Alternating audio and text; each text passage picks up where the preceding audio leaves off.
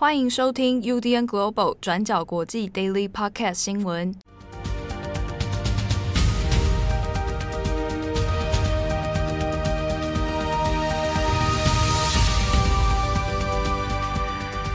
Hello，大家好，欢迎收听 UDN Global 转角国际 Daily Podcast 新闻。我是编辑七号，今天是二零二一年六月十八日，星期五。好。今天还是编辑七号来 solo 啊，那大家不要担心，说想说是不是其他编辑发生什么事情哦？没有，只是大家比较忙啊。那最近因为大家我们其实 working from home 蛮长一段时间了，超过一个月了吧？那其实彼此的工作节奏，也大家也还在适应跟调整当中。那有时候事情一来多了之后就很难处理啊。好，所以现在这个这两天 daily 就是由七号来先做个人 solo 担当啊。那另外，同时呢，关于 Apple Podcast 的收听问题哦，截至目前为止，那我们也还在处理当中。其实要等待这个苹果官方那边要来做一些处理哦。好，那今天十八号星期五，我们还是更新几个重大国际新闻，也要来讲一下苹果的事情。是香港的苹果日报。好，香港苹果日报呢，在昨天十七号的时候，那就遭到了港警的突袭搜查哦。那昨天我们有大概略提到。当时呢，这个是以违反港版国安法的罪名，然后当时就进到苹果大楼的这个进行搜捕，那也拘捕了哈一传媒的行政总裁张建宏等等啊，总共五名公司的高层。那这个五个高层，他其实后来在分别在自己自宅中被抓捕之后，那有的有再送回到苹果的。这个报社大楼这边来。好，那在这个昨天的事情出来之后，因为同时呢，公司的这个电脑它就有部分有四十四台的电脑主机硬碟就被警方给扣押。那同时，警港警这边也有宣布说，哎，那苹果相关的一个公司资产，总共有三个公司哦，那就把它的资产冻结，冻结的总金额是一千八百万港币啊，那折合台币大概是六千多万。昨天这样的事情出来之后，其实傍晚就在讨论，有可能会导致《苹果日报》没有办法准时的出刊。但是在这种压迫之下，嗯，《苹果日报》在昨天晚上的时候也都决议，在今天十八号的时候要正常的来出刊，而且呢要把印量加大。所以呢，它平常的这个一天的印量大概是七万到八万多份，好，一天的印量。那在今天十八号的时候，一次一口气是赶出了五十万份来销售。好，那大家如果还有印象的话，去年八月其实也发生了类似的事情哦。当时苹果日报也是被搜查，然后然后这个黎智英也被逮捕嘛。当时还连带的是说，股市里面还有一个相应的支持反应哦，让苹果的股价有上升。那去年那一次呢，是感应的是五十五万份，好，那也是呃漏夜的在赶制，然后很多人还晚上去排队去购买。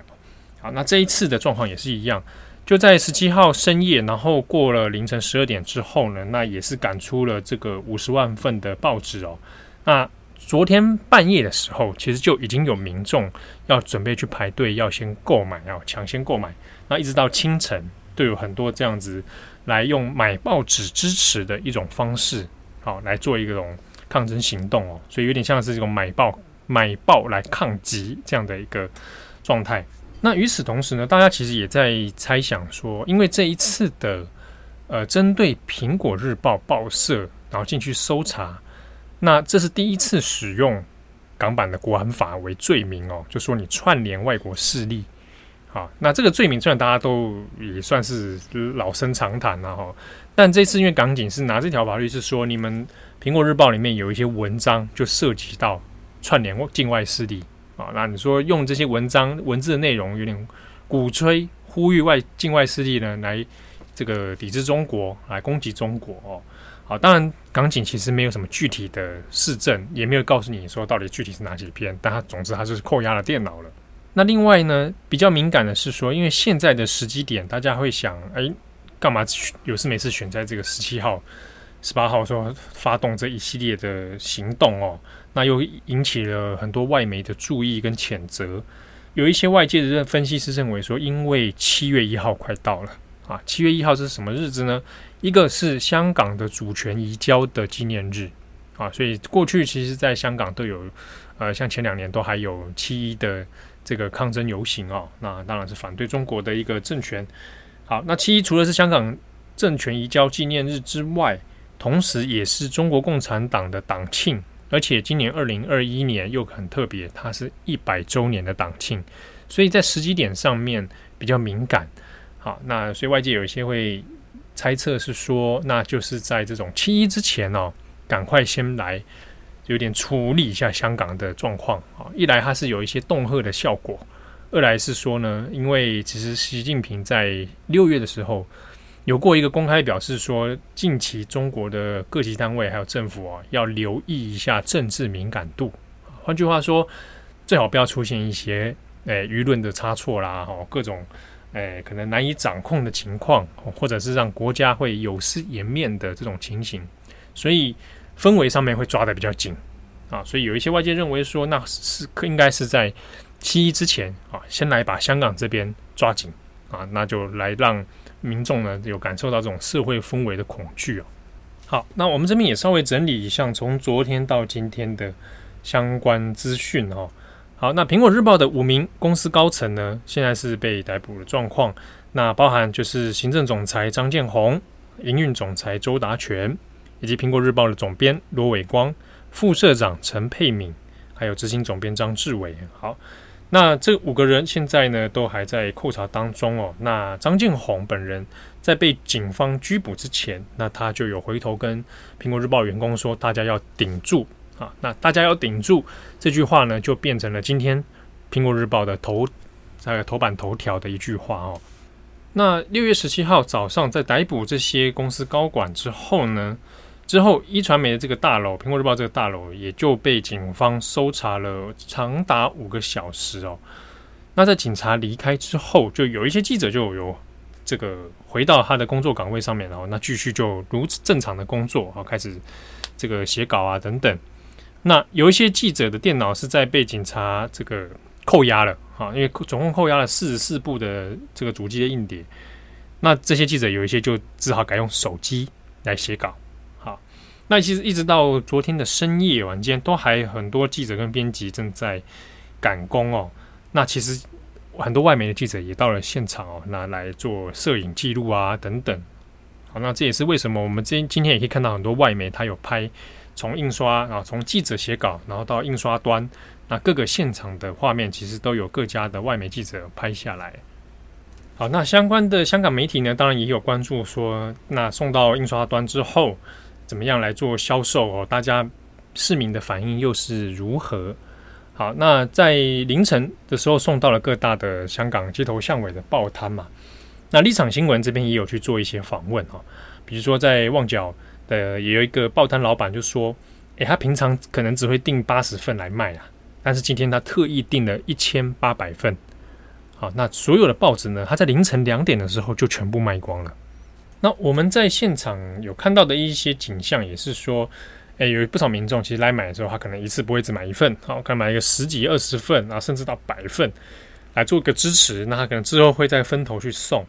那在一些街头的这个角落，也有看到说有店家啊，可能小吃店啊，可能什么店，他在门口就会摆放说，诶，免费的今天的苹果日报，大家可以自由领取。好，那你可以看到这这种用。买报纸来支持的这样的行动，那这边我们再来看一下外媒的反应哦。好，那 BBC 这边他就有先做了一些报道，那就谈到说这一次的搜查呢，其实诶有关于所谓的国安法当中哈、哦、有记录写说保障言论自由和制制衡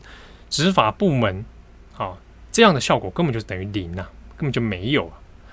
好，那如果记者因为报道而触犯国安法的话，那这个这样子其实也是在新闻界里面散播一种恐惧，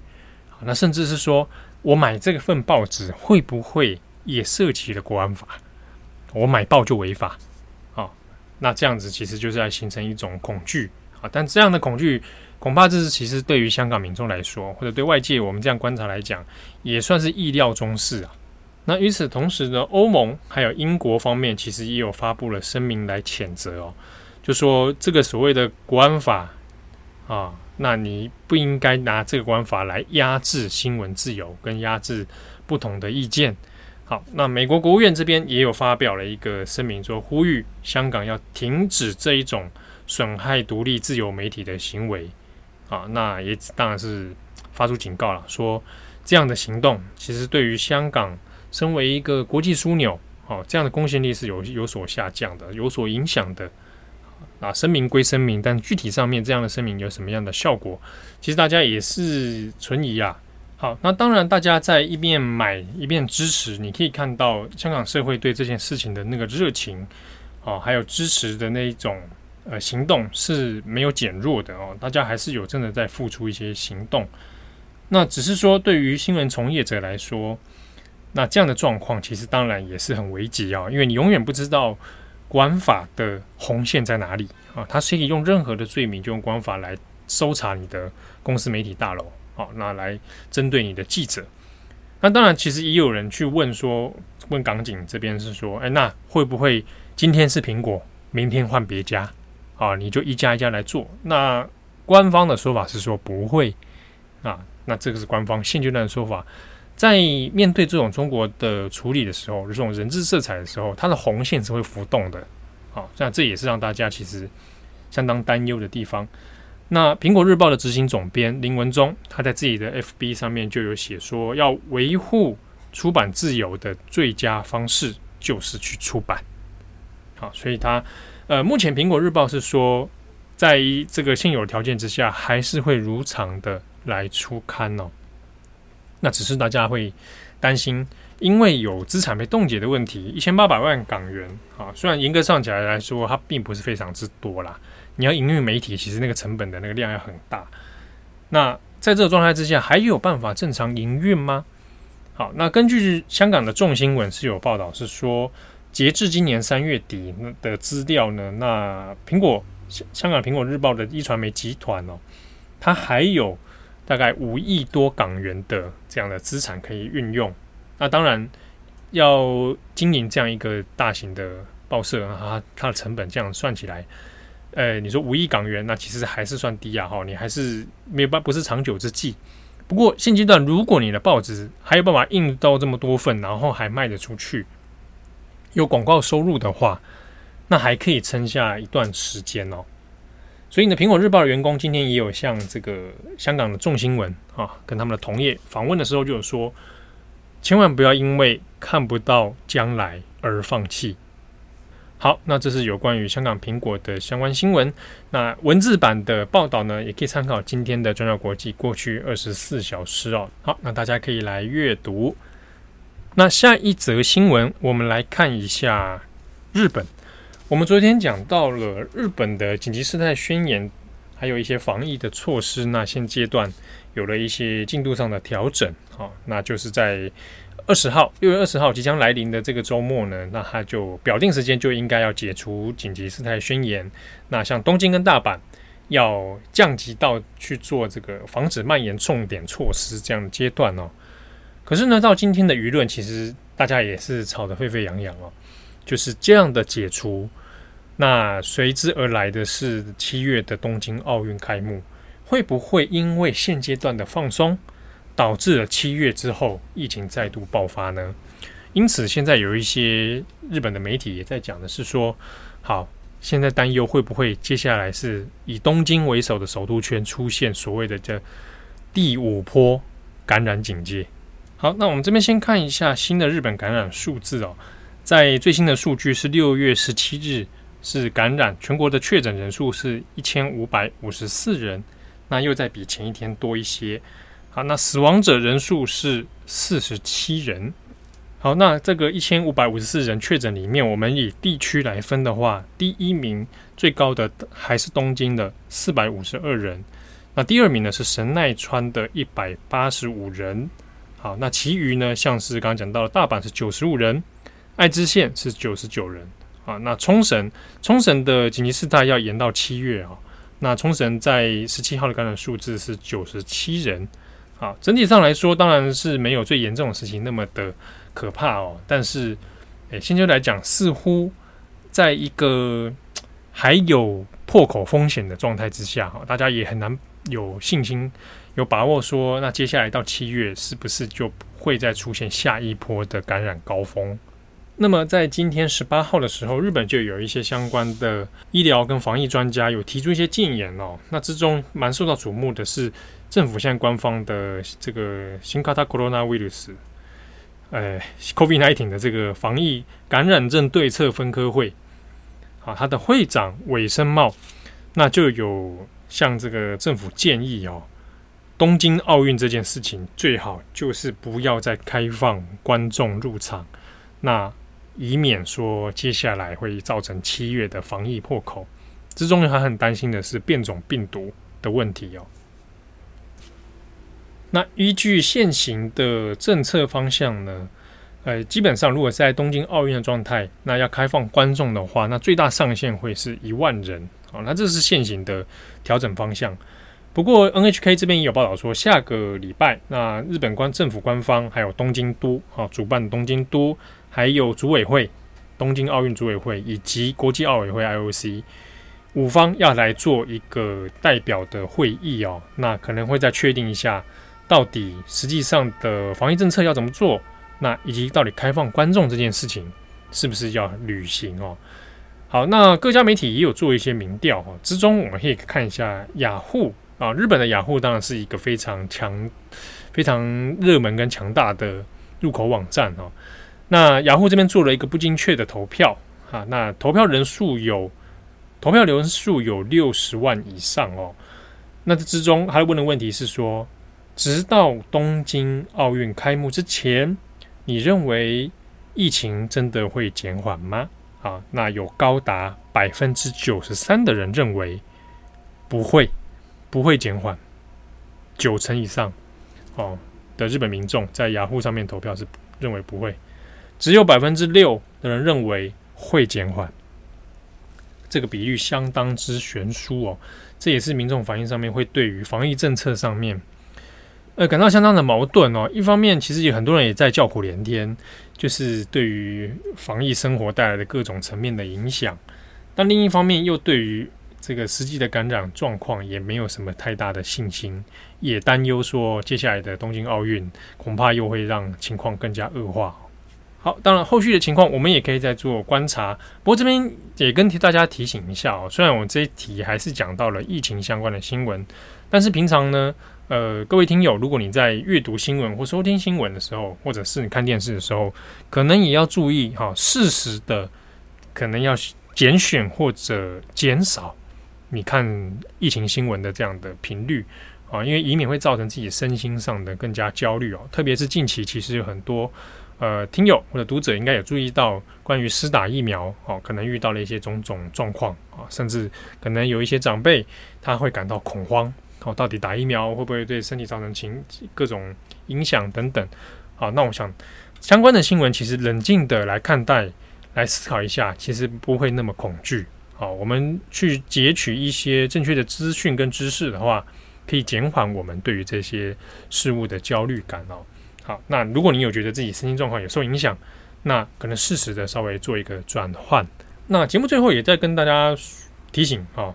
我们的 Apple Podcast 的收听方式，其实除了现阶段的呃这个传统 Apple 的使用之外呢，我们也跟大家讲了分享是寻求 Siri 的帮助。那这几天其实陆陆续续有一些听友来回报说，哎，他成功了哈，没想到 Siri 可以真的叫出我们的国际新闻 Daily Podcast。那之中也有一些听友说，诶，他明明也是中文版，那怎么没有效果？那可能这一部分，有的人是说，诶，跟个人使用习惯有关。比如说，呃，七号或者七号周边的人，因为平常会使用，所以他可能在调惯性上面就会帮你直接调这个节目出来。好，那这个回报的资讯，我想也是有可能的。好，那如果你喊国际新闻这关键字没有效果的话，可能你试试看，比如说给我转角国际 Daily Podcast，你把这几个关键字组合看看，也许会有帮助。好，那如果真的还是不行的话，那可能就得移驾到比如说 Spotify 来收听，或者你寻找 SoundCloud，好，那也可以来收听，或者你如果你有在用台湾的平台，那目前 SoundOn 上面也是找得到我们的 Daily Podcast 的。好，这边有几个方法推荐给大家，那也祝大家周末愉快，那平安健康。我是编辑七号，我们下次见喽，拜拜。感谢你的收听，如果想知道更多资讯，请上网搜寻 u d n Global 转角国际。